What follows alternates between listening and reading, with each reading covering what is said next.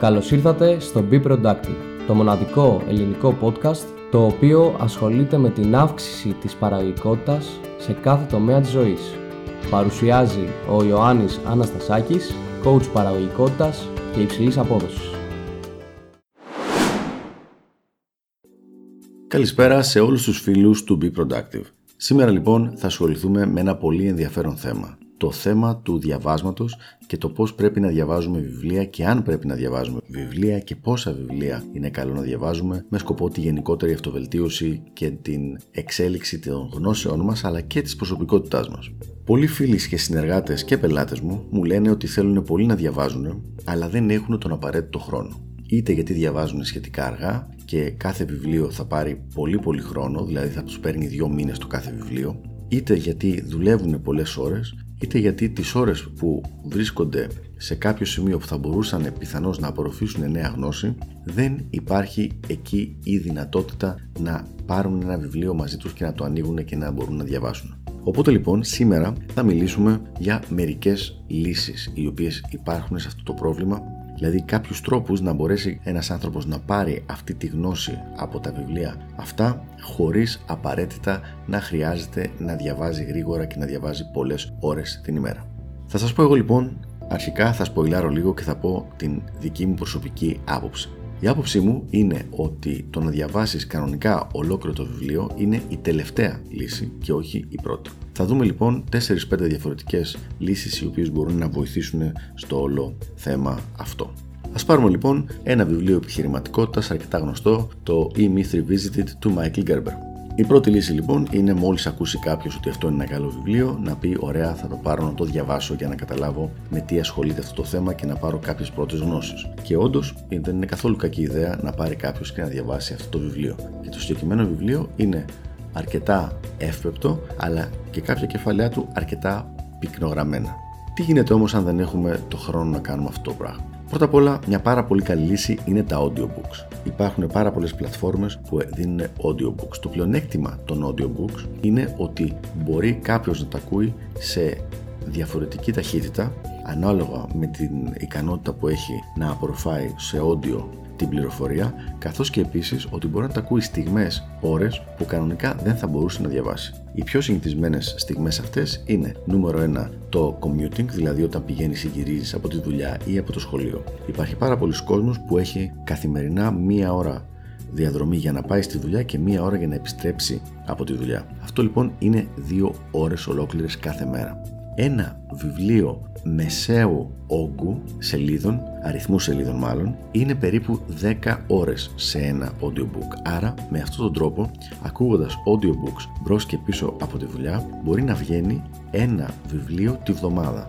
Δηλαδή 2 ώρες την ημέρα επί 5 μέρες είναι πάλι όπως είπαμε 10 ώρες που είναι το ένα τυπικό και λίγο μεγάλο βιβλίο. Αυτό σημαίνει ότι σε ένα μήνα μπορεί να διαβάζει κάποιος 4 βιβλία και 48 έως 52 το χρόνο. Ένας τεράστιος αριθμός που φυσικά σχεδόν κανείς δεν πιάνει. Αλλά αμέσως αμέσως μόνο και μόνο με αυτόν τον τρόπο και κάνοντας μόνο αυτό το fine tuning στις καθημερινές μας διαδικασίες, δηλαδή αντί να ακούσουμε απλά ραδιόφωνο το πρωί ή κάποια νέα τα οποία θα τα ξεχάσουμε μετά ή κάποιο κουτσομπολιό ή απλά μουσική, γυρίζοντας και ακούγοντας audiobooks ήδη έχει φτιάξει πολύ πολύ το θέμα του να διαβάζεις και να μπορείς να απορροφήσεις την ύλη από ένα βιβλίο. Σίγουρα όμως δεν σταματάμε εδώ πέρα. Πάμε στο δεύτερο κατά κάποιο τρόπο κόλπο που έχουμε για το ίδιο θέμα. Στο YouTube υπάρχουν πάρα πολλά κανάλια τα οποία κάνουν summaries από διάφορα βιβλία, ειδικά non-fiction βιβλία. Όταν λέμε summaries σημαίνει ότι κάποιος διαβάζει το βιβλίο και μετά εξηγεί τα βασικά points του βιβλίου μέσα σε 10 λεπτά. Αν πάτε στο YouTube και ψάξετε απλά τις λέξεις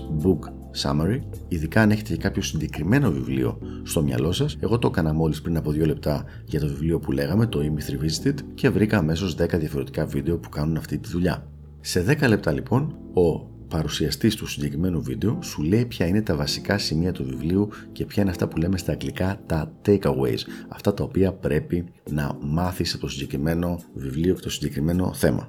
Τώρα, είναι εφικτό μέσα σε 10 ή 15 λεπτά να περαστεί ολόκληρο το βιβλίο, η αλήθεια είναι ότι όχι. Αλλά σίγουρα τα σημαντικά του σημεία θα μπορούν να περαστούν και καθώς επίσης μπορεί κάποιος να δει ξεκάθαρα κατά πόσο θα τον βοηθήσει αυτό το βιβλίο ή όχι και αν είναι μπορεί να το πάρει μετά σε audiobook ή σε hard copy ή σε ψηφιακή μορφή.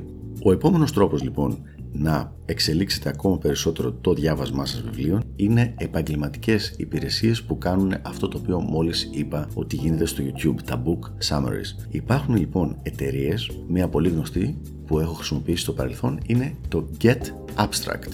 Get Abstract, όπου παίρνουν το κάθε βιβλίο, το διαβάζει κάποιος και γράφει μια περίληψη 6 ως 10 σελίδων με τα πολύ σημαντικά σημεία αυτού του βιβλίου. Με αυτόν τον τρόπο λοιπόν μπορεί κάποιος να πάρει έχοντας μια συνδρομή σε αυτή την υπηρεσία, πληρωμένη συνδρομή, το ξεκαθαρίζω, μπορεί να πάρει όσα από αυτά τα βιβλία θέλει, τη μορφή των 10 πυκνογραμμένων σελίδων και να διαβάσει όλα τα σημαντικά σημεία που περιλαμβάνονται μέσα στο βιβλίο αυτό.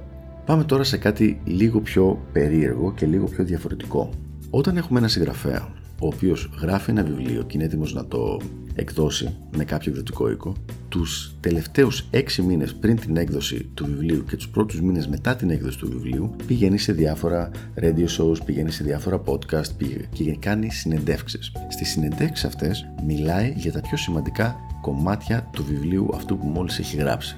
Μια πάρα πολύ καλή λύση λοιπόν είναι να ψάχνουμε να ακούσουμε συνεντεύξεις αυτού του συγγραφέα 6 μήνες πριν και 6 μήνες περίπου μετά από την έκδοση του συγκεκριμένου βιβλίου που θέλουμε να πάρουμε τη γνώση.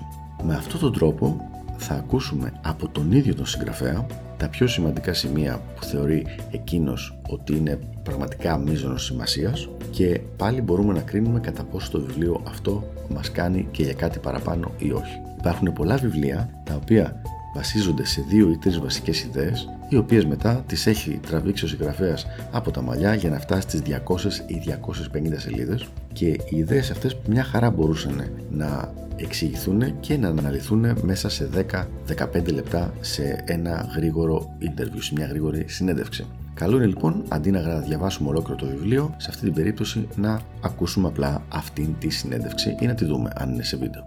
Και πάμε τώρα στον τελευταίο τρόπο, ο οποίος αυτή τη χρονική περίοδο είναι ο αγαπημένος μου. Είναι ένα application το οποίο λέγεται Blinkist.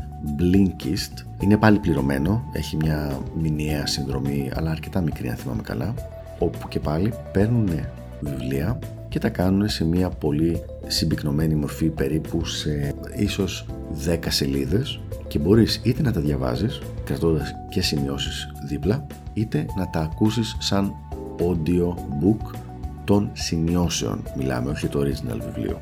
Αυτό λοιπόν είναι πάρα πολύ καλό για να σου δώσει μία πρώτη εικόνα του βιβλίου και έτσι να καταλάβουμε τι θέλει να πει ο συγγραφέας και τι είναι αυτό το οποίο πρεσβεύει για άλλη μία φορά. Με αυτόν τον τρόπο υπάρχει δυνατότητα να διαβάσουμε πολλά βιβλία και να απορροφήσουμε την ύλη και τη γνώση αυτής με πολύ γρήγορους ρυθμούς. Είναι κάτι το οποίο το κάνω πάρα, πάρα πολύ συχνά, δηλαδή τώρα αύριο που πετάω και εξωτερικό.